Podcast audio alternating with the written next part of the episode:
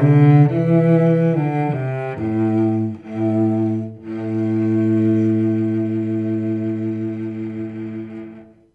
reading from 2 Peter, chapter 1, verses 2 through 15.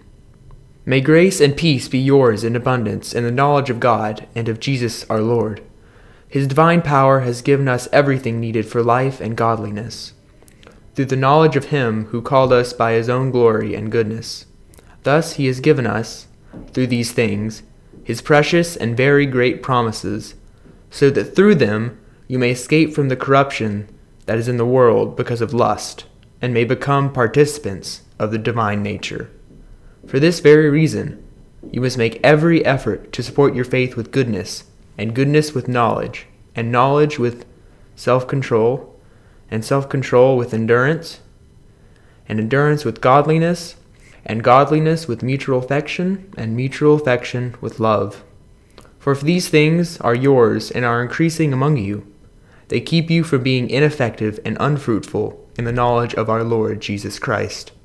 For anyone who lacks these things is short sighted and blind, and is forgetful of the cleansing of past sins. Therefore, brothers and sisters, be all the more eager to confirm your call and election. For if you do this, you will never stumble. For in this way, entry into the eternal kingdom of our Lord and Savior Jesus Christ will be richly provided for you. Therefore, I intend to keep on reminding you of these things, though you know them already and are established in the truth that has come to you.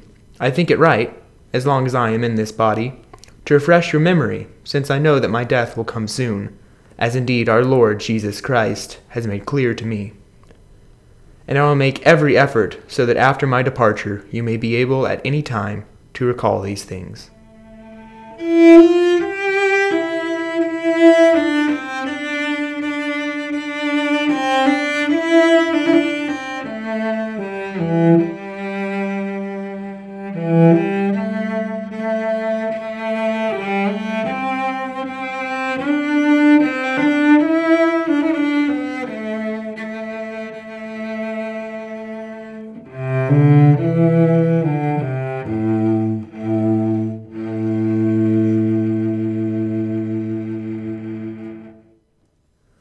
What are the supports of your faith helping you grow in love?